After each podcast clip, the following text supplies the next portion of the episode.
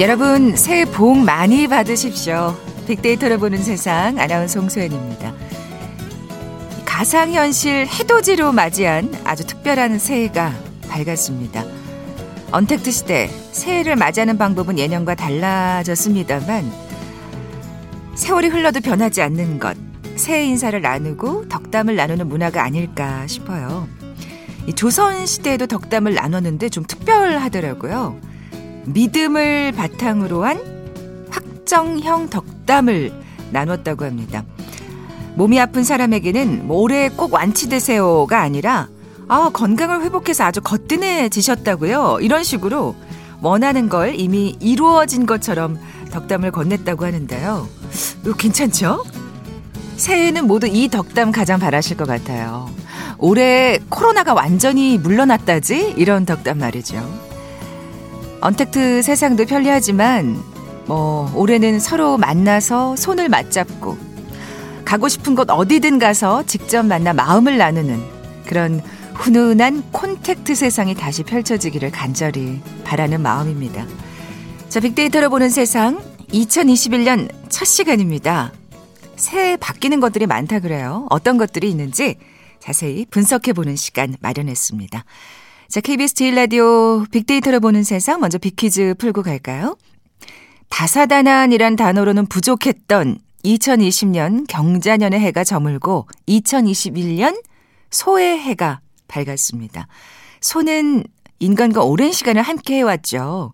행운과 수호를 상징하는데요. 특히 백신의 어원이 암소를 뜻하는 라틴어 백화에서 왔을 정도로 건강과 밀접한 관련이 있죠. 정말 2021년에는 코로나19를 극복하고 소처럼 건강하고 희망찬 한 해가 되기를 바라는 마음입니다. 특히 올해는 하얀 소의 해라고 해서 유통가에서는 흰소 마케팅이 활발하다고 하는데요.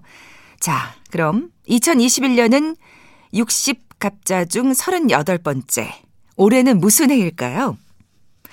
보기 드립니다. 1번 김인년, 2번 가보년, 3번 임진년, 4번 신축년. 오늘 당첨되신 두 분께 커피와 도넛 모바일 쿠폰 드립니다. 휴대전화 문자 메시지 지역번호 없이 샵 9730, 샵 9730. 짧은 글은 50원, 긴 글은 100원의 정보 이용료가 부과됩니다. KBS 라디오 어플리케이션 콩은 무료로 이용하실 수 있고요. 방송 들으시면서 정답과 함께 다양한 의견들 문자 보내주십시오.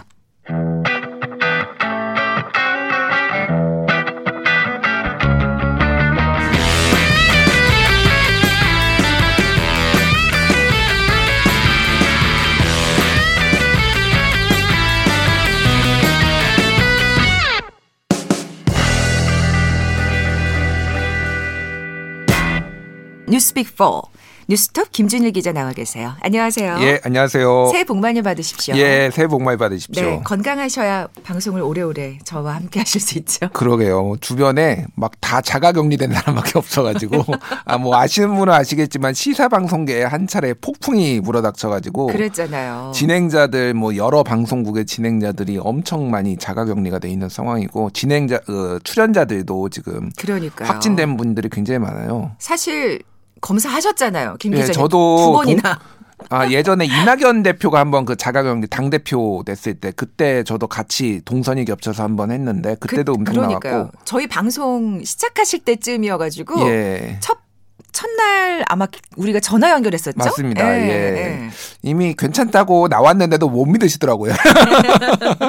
그리고 최근에도. 최근에도 또 음성이 나왔습니다. 네네. 그래서 어쨌든 다들 시- 너무 어수선한데 몸, 몸 건강이 최고인 것 같아요. 예. 그러니까요. 올해 부디 앞서 말씀드린 대로 정말 코로나가 물리쳐지는 음. 하나가 되기를 바라는 마음이고요. 사실 진짜 워낙 이렇다 보니까 뭐 연말 연시가 예년과 같지 않았어요. 정말 조용했잖아요. 그러게요. 예. 뭐 일단 올해 자, 지난해군요. 지난해 이제 보신각종 행사도 취소가 되고 그러니까요. 그러니까 뭐 다들 집에서 조용하게 보내신 것 같아요. 음. 그래서 뭐 지금 어디 모이면은 아, 큰일 납니다. 그 무슨 모 구의원이 무슨 파티룸에 5인 이상 모였다가 또 난리가 그러니까요. 나지 않았습니까? 예, 예. 예, 그냥 조용히 집에 계신 게 최고인 것 같아요. 아, 솔선수범해야 할 정치인이 그런 모습을 보였다니까 좀 예, 아쉽더라고요. 예. 자, 그러면 오늘은 특별히 아, 예고해 드린 대로 새해 첫날을 맞아서 2021년부터 달라지는 것들을 살펴보려고 합니다. 달라지는 게 많아요, 기자님? 엄청 많고요. 사실은 네. 이제 그 정부에서 기획재정부에서 아예 책자를 내놨어요. 그래서 정부 부처별로 달라지는 내용들을 쫙 이제 내놨는데 어, 한 200개 정도 됩니다. 달라지는 게. 아, 진짜요? 예, 그 정도 되는데, 그거를 저희가 여기에서 다 소개할 수는 없고, 정말로 많은 분들한테 적용이 되는 것만 네. 핵심만 추려와가지고 오늘 이제 소개를 하려고 합니다. 네. 하나하나 본격적으로 살펴보겠습니다. 첫 번째는 뭐니 뭐니 해도 세금 관련 예. 어, 얘기를 안 할 수가 없네요. 예. 벤자민 플랭클린이 그런 얘기를 했죠. 죽음과 세금은 피할 수 없다고 유명한 말입니다. 그렇군요. 예. 예. 조뭐 일단 세금 많이 내는 거 좋아하시는 분 없죠. 근데 뭐 안타깝게도 전체적으로 세금이 좀 올랐다는 소식을 좀 전해드려야 될 것 같아요. 아, 예. 첫 번째는 어 종부세. 종합부동산세가 올해부터 좀 인상이 됩니다. 그래서 일반인의 경우, 그러니까 1주택자죠. 1주택자의 경우 지난해에는 0.5에서 2.7%의 가격에 따라서 종부세를 냈는데 올해부터는 0.6에서 3.0%가 됩니다. 음. 그리고 3주택자나 어 어, 조정 대, 상 구역에 2주택을 가지고 계신 분들은 지난해는 0.6%에서 3.2%였는데 올해부터는 1.2%에서 6%로 거의 두 배로 뛰었어요. 종부세가. 음, 그러네요. 예, 법인의 경우에는 3% 6% 단일 세율이고요. 이게 그러니까 어느 정도냐라고 이제 뭐 좀 구체적으로 좀 말씀을 드리면은 이제 과표 기준이라고 있습니다. 과표 기준이 3억 원 이하는 시가로는 한 8억 원에서 뭐 많으면 12억 원까지 되는데 이 주택의 종부세율이 0.5에서 0.6% 정도 이제 된다고 합니다. 그러니까 몇십만 원 정도 뭐 한 20만 원 정도 오른다고 생각하시면 될것 아, 같아요. 네, 요, 네. 이런 분들은. 예. 근데 아까 말씀드렸듯이 3주택자 이상 조정 대상 지역 2주택자는 현행 0.6%에서 1.2%로 두 배. 두 배. 예. 그러니까 이분들은 꽤 많이 좀 부담을 음. 느끼실 거예요. 그래서 한마디로 얘기하면은 집 다주택자 집 팔아라. 그런 얘기죠. 예, 이 얘기예요. 그러니까 뭐 세금 낼 수 있으면은 뭐 가지고 있대. 음. 못 내겠으면 팔아라. 이런 시그널을 지금 계속 정부가 주고 있는 것이고. 네. 그래서 어찌 됐든 뭐 이거에 대해서는 많은 분들이 또 불만도 가지고 계시고 왜냐하면은 또 지난해 어, 집값이 많이 올랐잖아요. 네. 부동산 네. 가격이 오르면서 공시지가가 매년 4월 정도에 나오는데 공시지가가 또 올해 이제 나오면은 또 많은 분들이 굉장히 이제 그렇겠죠. 또, 어, 또 분노의 언론 보도가 쏟아질 겁니다.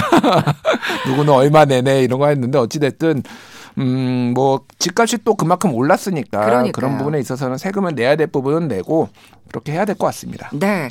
뭐 종부세 얘기를 들어봤고 또 음. 궁금하신 음. 부분이 양도소득세일 것 같아요. 예, 네. 양도소득세율도 인상이 돼요. 그래서 그러니까 뭐 이제 정부의 원래 방침은 그런 거죠. 한 채를 가지고 오래 가지고 있으면은 가급적이면은 양도소득세율을 많이 깎아준다라는 음. 게 그동안의 기조였어요. 그 기조는 바뀌지 않습니다. 네. 다만 이제 뭐가 바뀌냐면은 이제는 과거에는 보유만 해도 하더라도 그 세율이 이를테면은 뭐 3년, 4년, 5년 할 때마다 그 공제 세율이 공제 비율이 조금씩 높아져 갔는데 네네. 이제는 보유만 해서는 안 되고 거주도 해야 됩니다. 음. 그래서 이를테면 이런 거예요. 3년에서 4년을 살면은 어 24% 정도를 공제를 해 줬거든요. 근데 이제는 보유 12%, 공제 12% 합쳐서 24%인데 만약에 내가 4년을 이제 보유를 했어요.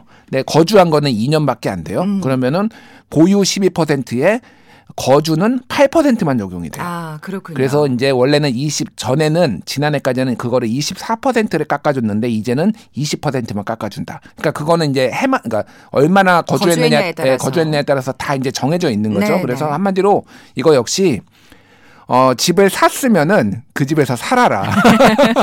그 얘기고요. 굉장히, 예. 굉장히 정말 간단한 시그널이네요. 정부의 시그널. 예. 예. 갭 투자하지 마라. 어. 그러니까 뭐 소위 말해서 영끌 해가지고 부동산 이걸로 시세 차익 남기려고 하지 말고 그러면 대부분 이제 본인이 거주를 안 하는 경우에는 뭐 일반적으로 어뭐 뭐 자기가 집을 산 곳과 뭐 직장이 너무 멀어 가지고 뭐 이렇게 하는 경우도 있지만은 상당수는 어, 뭐갭 투자를 하는 경우가 많잖아요. 네, 네. 그런 경우를 이제 대상으로 해서 이게 한 거예요. 그래서 어쨌든 어 앞에 종부세와 똑같이 예. 어 부동산 투기하지 말라. 뭐 이런 시그널이 있다. 그러니까요. 이렇게 생각하시면 될 것 같아요. 네. 다른 세금도 좀 살펴볼까요? 예. 소득세, 소득세 최고 세율이 상향이 됐는데 이거는 기존 내 분들은 상관이 없고 어 연간 10억 원 이상의 초과 구간을 신설을 했어요. 음. 그러니까 내 소득이 그 전에는 어 연간 10억 원 밑으로 8억 원이었나 그 정도는 다 똑같았거든요. 근데 10억 원 이상부터는 세율을 42%에서 45%로 신설을 해가지고 한마디로 이것도 부자들 돈 많이 버는 사람 세금 좀 더 내라라는 음, 음. 건데 사실 연간 소득 10억 원이면은 아유, 되게 쉬- 아, 쉬운 일이 아니죠. 대한민국 0.1%보다 네, 더 적어요. 네, 네. 굉장히 그래서 진짜 부자세요. 그러니까 실제 소득이 소득으로 잡히는 게 10억 원이면 네, 네. 그래서 그분들한테는 좀 씁쓸한 소식이겠지만은 대한민국에 많이 기여를 해주시게 세금 많이 내셔서 그렇죠. 일반 국민들은 또 예. 네, 아유 많이 도- 어, 내주세요 감사합니다 이거죠. 예. 저도 좀 막 이렇게 내고 싶어요. 그러게요. 45%씩 막 벌어가지고. 45%나 내야 돼. 뭐 이런 고민 좀 해봤으면 좋겠네요. 예. 어, 다른 세금 또 살펴볼까요? 예, 증권거래세. 아, 요, 유일하게 좀 좋은 소식이 있네요, 일반인들한테. 그러니까 주식시장 활성화를 위해서 정부가 증권거래세율을 인하를 하는데, 지난해까지 코스피에 같은 경우에는 0.1%를 냈거든요. 지금 주식을 거래를 하면은. 근데 이거를 0.08%로 낮췄습니다. 음, 그리고 코스닥은 0.25에서 0.23%로 비상장 주식이나 장외 거래는 0.45에서 0.43%로 낮아지는데 코스피 주식 같은 경우에는 2023년에는 아예 증권거래세를 안 내게 됩니다. 어, 없어져요 이게. 가뜩이나 주식 시장이 굉장히 좀 활발했잖아요. 예, 예. 근데 더 어떻게 보면은 올해는 더 그럴 수도 있겠네요. 이것도 예. 이제 앞에 말씀드린 거하고 비슷한 기조예요. 부동산 투기하지 말고 주식에 돈을 좀 넣어라. 그러니까 뭐 산업 산업도 성장시키고 네, 여기가 이제 이익이 많이 나고 거래세도 낮춰줄게 이런 이제 시그널을 보내고 있는 거고 어찌됐든 주식 투자하는 분들한테는 상당히 좋은 소식이죠. 이게 그 특히 이제 단타 많이 하시는 뭐 장기 보유를 하는 게 아니라 단타 많이 하시는 분들은 이 거래 한 번 할 때마다 이게 나가는 게 보통이 아니거든요. 이게 음, 음. 그러니까 상당히 좋은 희소식이다라고 볼 수가 있겠습니다. 아유, 또 이거 주식으로 투기하시는 분들 생길 것 같은데. 자, 2021년 새해 달라지는 거 다음 분야로 넘어가 볼까요? 예, 교육, 보육, 가족 분야가 있는데 일단 내년에는 아 올해죠. 제가 맨날 헷갈리네요. 아직 익숙치 않아서 익숙치 그래요. 않아요. 이게. 네. 한 1, 2주는 이렇게 갈 겁니다. 계속 2020 아니 21년 뭐 이렇게. 예. 네. 어, 지난해까지는 고2와 고3을 대상으로 고등학교 무상교육이 실시가 됐는데 올해는 고1까지 해서 고1, 2, 3이 점, 아, 전원 예, 다 무상교육이 돼요. 그래서 어, 이제 공교육을 어, 기준으로 했을 때 1인당 160만 원 정도 학비가 들어갔는데 고등학생 이제 이게 고1도 부담이 경감이 된다. 그래서 고등학생 1학년 자녀를 두는 분들한테는 상당히 소식이다라고 음. 볼 수가 있을 것 같아요. 네. 또 아이 돌봄 서비스 지원이 확대가 되는데 아, 이것도 반가운 네. 예. 이것도 반가운 소식이죠. 연간 720시간 한도 내에서 어, 아이 돌봄 서비스를 지원을 했는데 앞으로는 연간 840시간으로 늘어나게 됩니다. 어, 상당히 늘어나네요. 예, 그러니까 어 120시간 정도 늘어나는 네, 거네요. 어. 그리고 서비스 요금에 대한 정부 지, 어, 지원 비율도 중위소득 75% 이하의 경우는 어, 종일제 같은 경우에는 80에서 85%가 정부가 내, 기존에는 80%였는데 이제는 85%를 정부가 내고 예. 시간제 같은 경우에도 정부가 55%를 냈는데 60%를 내게 된다. 그래서 어쨌든 개인의 육아 부담이 조금 어, 줄어들게 됐다 이렇게 보시면 될 것 같습니다. 네. 다음 분야로 넘어가 볼까요? 예, 국방 병무 쪽인데요. 병사 봉급이 인상이 됩니다. 제가 95년에 군대를 가서 한 97년에 이제 초에 제대를 했는데 네, 네. 그때 제 병장 월급이 한 2만 7천 원 정도 됐던 걸로 3만 몇천 원이었나 이거 뭐 그랬어요. 2만 아. 3만 뭐 이랬어요. 기억하고 계시는군요. 예, 너무 너무 쥐꼬리만 해서 처음에 이등병 때는 뭐 6천 원인가 8천 원이 아, 네, 나왔어요. 네. 근데 지금 저도 이거를 준비하면서 깜짝 놀랐습니다. 아니 이렇게 많이 받아? 어, 정말요? 야, 아니 그러니까 제 기억으로 제 기준으로 비교를 해보면은 네, 네. 얼마나 지금 받는데요? 저는 저도 이걸 사실 모르니까 여자라서 모르죠, 네. 모르죠. 사실은 이게 기준이 있습니다. 지금 2017년 최저임금 대비 40%를 2020년에는 40%를 받았다고 합니다. 병장이. 네, 네. 그래서 병장 기준으로 54만 900원이었어요. 2020년에는. 근데 이게 2017년 최저임금 대비 올해는 45%를 받게 돼서 아. 병장 기준으로 60만 8,500원. 그리고 내년에는 어, 최저임금 대비 50%가 돼서 68만 원 정도가 된다고 합니다. 아 그렇군요. 예. 야 우리 김준일 기자가 다녔던 때와는 사뭇 한 다른 20배 뛴 것 같아요 지금.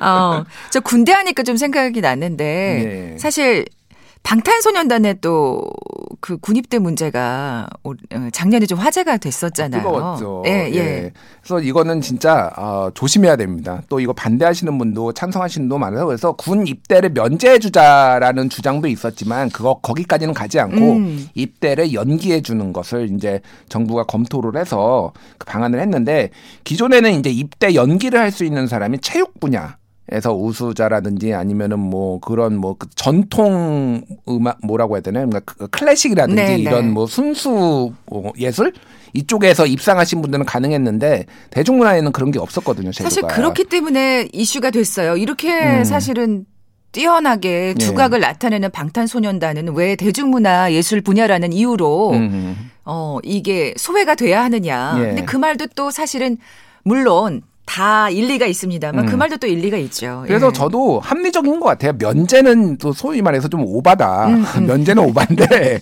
연기는 할 수 있지 않냐. 그렇죠. 지금 네. 한창 한참 일할 때인데. 지금 일할 한참, 때인데. 예. 예. 그래서 어 정부에서는 세계 무대에서 활약하여 국가 위상을 높이는 데 기여한 우수한 대중문화 예술인도 병역에 연기할 수 있게 했는데 자세한 내용은 이제 이- 이게 2021년 유- 올해 6월부터 시행이 되는데 자세한 내용은 대통령령에 이제 기준을 정하기로 했어요. 음. 그래서 이제 논의를 해봐야 되는데 어떻게 할 것이냐, 어떤 기준으로 할 것이냐. 그렇죠. 이거 진짜 어. 중요하죠. 빌보드 1위를 해야만 꼭 연기가 되는 것이냐, 예를 들면은. 그렇죠. 그게 1위냐 아니 뭐 10위냐 뭐 여러 가지로 기준을 정할 수 있는 거잖아요. 예, 그래서 아주 그 정도까지 세세하게 들어갈 것 같지는 않고 네. 일반적으로는 문화체육관광부장이 인정한 사람에 한해서 뭐 이렇게 되지 않느냐라는 건데 어찌됐든 그 어떤 기준이 마련되는지는 좀 지켜봐야 될 것 같고 지금 문화부에서 공청회도 하고 의견 수렴을 하고 있는 상황입니다. 네. 또 방탄소년단 하니까 아, 정말 꼭 그래미는 탔으면 좋겠다 또 이런 소망을 그러게요. 올해 소망을 갖게 되네요. 예. KBS 제일 라디오 빅데이터로 보는 세상 함께하고 계신데요. 음, 얘기 나온 김에 방탄소년단의 노래 듣고 새해 달라지는 것들 계속 얘기 나눠보겠습니다. Life goes on. KBS 제일 라디오 빅데이터로 보는 세상 2021년 첫 시간입니다. 새해 달라지는 것들을 오늘 살펴보고 있는데요. 김 기자님, 빅퀴즈 다시 한번 내주십시오. 예. 2021년 소해해가 밝았습니다. 소는 인간과 오랜 시간을 함께 해왔는데요. 행운과 수호를 상징한다고 하죠.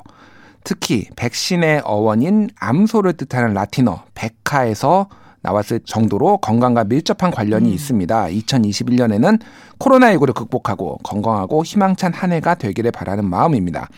그럼 2021년은 60갑자 중 38번째. 올해는 무슨 해일까요? 1번 김인년, 2번 가보년, 3번 임진년, 4번 신축년. 네, 오늘 당첨되신 두 분께 커피와 도넛 모바일 쿠폰 드립니다. 정답 아시는 분들 저희 빅데이터로 보는 세상 앞으로 지금 바로 문자 보내주십시오. 휴대전화 문자 메시지 지역번호 없이 샵 9730, 샵 9730입니다. 짧은 글은 50원, 긴 글은 100원의 정보 이용료가 부과됩니다. 자, 새해 달라지는 것, 음, 세금, 국방, 교육 어, 분야 살펴봤고요. 다음은 어떤 분야인가요? 예, 뭐 행정 쪽인데요. 어, 많이들 뉴스를 보셨을 텐데 공공 웹사이트에 이제 공인 인증서가 아닌 사설 인증도 가능하게 됐다라고 음. 이제 어, 들으셨고 공인 인증서 폐지한다 뭐 작년에 이제 기사가 나왔잖아요. 네, 네. 사실 근데 공인 인증서가 폐지를 하면은 인증서 없이도 되는 거 아니야? 그랬는데 인증서 종류만 사실 더 늘었습니다. 그런 거죠. 공동 인증서가 된 거죠. 예, 그래서 이게, 예. 예, 사설 인증서라는 건데 우리가 이제 민간 전자 서명을 이제 지금 뭐 웹사이트에 그 국가 기관의 웹사이트에 쓸 수가 있는데 뭐 예를 들면 시범 사업자가 카카오 그 통신사 패스 패스라는 앱이 있어요. 뭐 음. 그런 거라든지 KB 국민은행, NHN, 페이코 뭐 이런 것들이에요. 그래서 예를 들면은 카카오톡에서 어, 인증하는 거 해보신 적 있으신지 모르겠는데 네. 카톡 인증이 있거든요. 그러니까 휴대전화를 가지고 계시면 옛날에는 공인인증서를 다 들어서 PC에 꽂고 뭐 이런 것들을 해야 그랬죠. 되는데 이제 저장을 해야 했죠. 예, 이제는 어, 카톡으로 이제 쉽게 인증이 가능해졌다. 이렇게 보시면 될 것 같아서 많이 편해진 건 사실입니다. 그렇군요.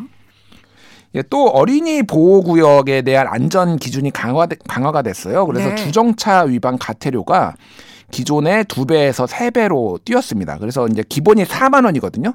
그래서 지- 어, 작년까지는 8만 원이 여기서 주정차 위반을 하면은 근데 올해부터는 12만 원의 과태료를 내게 되니까 어린이 안전보호구역에서는 항상 네. 어, 다 규칙을 지키고 법을 지키고 하시길 바라겠습니다. 네, 이건 뭐 정말 강조해도 지나치지 않은 얘기네요.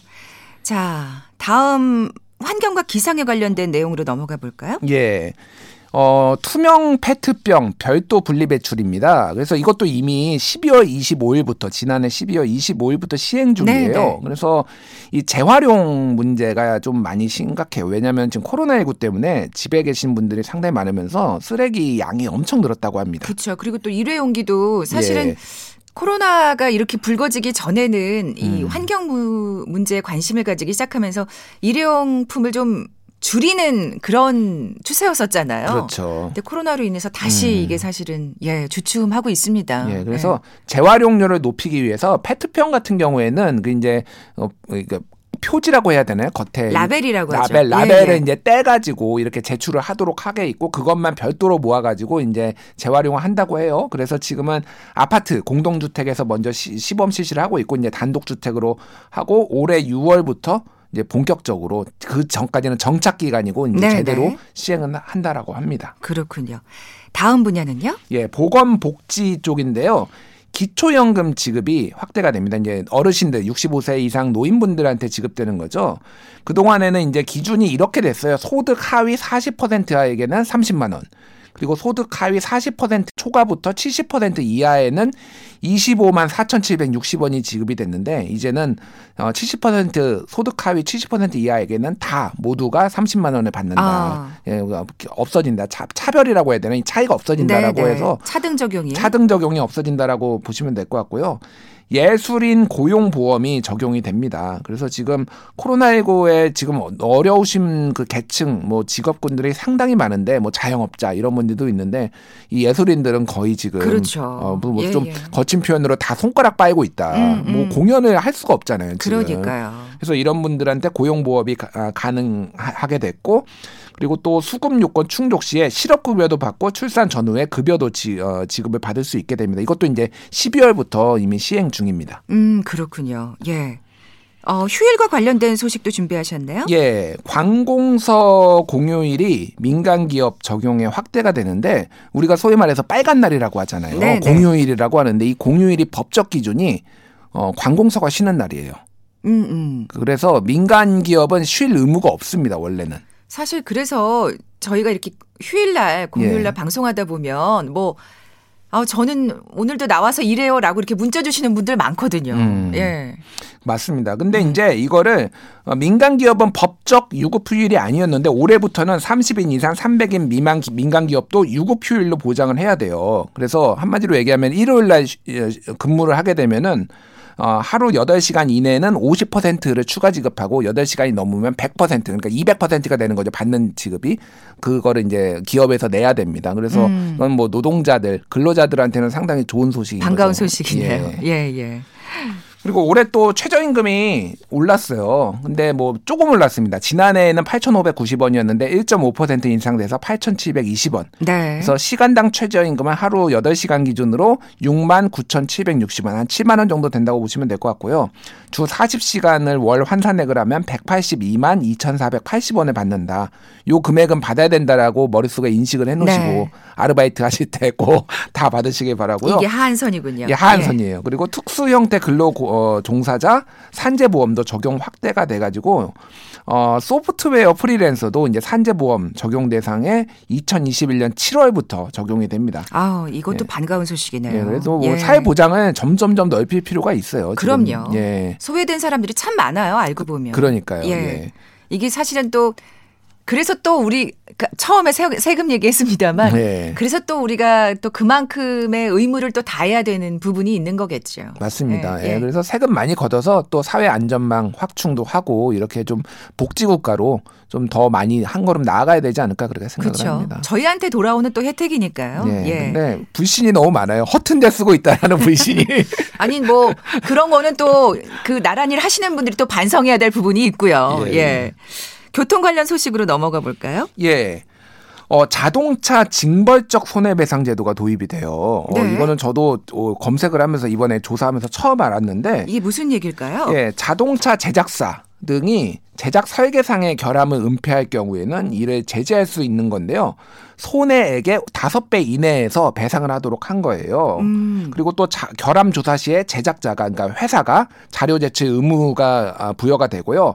화재 빈발 등 특정 조건 하에서 자료 미 제출 시에는 결함이 있는 것으로 추정을 한다. 그리고 차량 결함을 은폐 축소하거나 거짓 공개하거나 리콜을 늑장으로 했을 때는 과징금을 차종 매출액의 1%에서 3%로 상 향한다. 이런 내용이에요. 쉽게 얘기하면은 뭐 이를테면은 급발진 사고 났다. 뭐 이렇게 했는데 이게 사실 주장이 엇갈릴 때가 있잖아요. 그렇죠. 그런데 이거를 실제 급발진 사고라고 했을 때 이거를 뭐 회사에서 감춘다든지 이런 음. 문제를 이제 뭐 사실로 적발됐을 경우에는 과징금을 다섯 배까지 피해액의 다섯 배까지 매긴다라는 거고 또 하나는 이제 이게 사실 전기 자동차 화재 문제 때문에 그런 거예요. 네, 네. 그러니까 특정 상황에서 화재가 빈발한다라는 얘기는 특히 전기차 그 배터리가 최근에 화재가 많이 났었잖아요. 그랬죠. 이거에 책임이 누가 있느냐를 가지고 제조사에서 우리 책임 없다 계속 얘기하는데 이거 명확하게 원인 규명해라. 그리고 만약에 이렇게 계속 빈발하게 되면은 제조사한테 책임 있는 거를 묻겠다 이런 거니까 소비자들 입장에서는 이건 상당히 좋아진 거죠. 아, 그럼요. 예. 사실 저도 뉴스를 전하면서 왜 그 진짜 원인 모를 화재가 굉장히 많이 났던 적이 있었잖아요. 예, 자동차에서. 이거 무서워서 어디 운전을 할 수 있겠나요? 음. 이런 건 정말 법으로 확실하게 규제를 해야 된다는 생각이 듭니다. 예. 또 다른 얘기 해볼까요? 예, 뭐 사실 제가 이거는 할까 말까 하다가 어, 뒤에 맨 뒤에 넣어놨는데 네. 검경 수사권 조정으로 인해서 이제 사람 그러니까 검찰과 경찰의 이 그동안의 이제 기소 수사 관행이 좀 많이 바뀌어요. 그래서 어. 올해 뭐 올해 올해 이제 오늘부터죠. 오늘부터는 검찰이 수사할 수 있는 어 대상 범위가 6대 범죄 부패, 경제, 공직자, 선거, 방위 사업, 대형 참사 여기에서만 수사를 할 수가 있고 또 거- 경찰에 대한 검찰의 수사 지휘도 굉장히 축소가 됩니다. 그래서 음. 보안 수사 재수사 요구 수준으로 축소가 되고 경찰이 1차 수사에 대한 종결권을 가지게 됐어요. 그 전에는 모든 권한은 수사를 종결할지 말지는 검찰이 가지고 있었는데 그랬었죠. 그거를 이제 경찰이 1차 수사권을 가지고 있는데 만약 검찰이 미진하다라고 하면은 재수사를 요구를 할 수 있기는 해요. 네. 어찌됐든 그래서 이제 검찰의 힘을 뭐 소위 말하는 검찰 개혁의 일환으로 검찰의 과도한 권한을 좀 이제 불, 어, 집중된 권한을 분리해서 좀 경찰이 가지게 됐다라는 거고 경찰의 또 책임이 막중해졌네요. 막중해졌죠. 네. 그래서 사실 경찰은 믿을 수 있느냐 또 그런 얘기도 나오고 있어요. 그래서 뭐 이제 경찰 올해부터 그래서 자치 경찰제가 시행이 됩니다. 그래서 수사 경찰하고 어 치안 경찰이라고 하죠. 이걸 두 개를 분리를 해서 뭐 가칭 뭐 이제 어, 국가 수사청 뭐뭐 이런 게해서 경찰에서 수사만 전담하는 기관을 또 만들고 치안을 맡는 부분들은 또 이제 따로 지자체에서 또 이렇게 지자체장과 협력해서 할 수 있게 이런 식으로 좀 분리가 되고요. 또 아시겠지만은 이제 공수처 공수처가 이제 공수처장이 뽑혔죠. 이제 네. 뽑힌 건 아니고 이제 인사청문회를 통과를 해야 되지만 사실상 뽑혔다고 보고 이제 공수처가 올해 출범을 하게 되면은 거기에서도 어, 고위공직자에 대한 수사와 어, 이런 비리는 여기에서 전담을 하게 되고 검찰은 공수처가 수사한 결과를 기소만 전담하게 되는 이렇게 되- 되고 되게 됩니다. 그래서 어, 권력기관 개편에 관해서는 상당히 많은 변화가 그러니까요. 있었다. 이게 어떻게 보면 2021년의 가장 큰 변화라고 해도 과언이 아니네요. 네, 근데 사실 일반인 분들이 일반 국민들이 검사를 만날 일이 거의 없어요.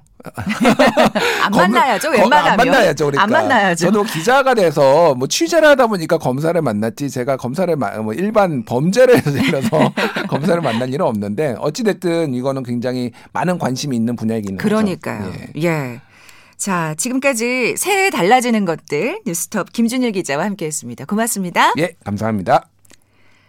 비키즈 정답은 4번 신축년이었죠. 이 신이 백색을 뜻하고 축이 소를 의미하는 한자입니다. 하얀 소의 해. 정말 하얀 소처럼 건강하기를 바라는 마음 첫날 가져봅니다.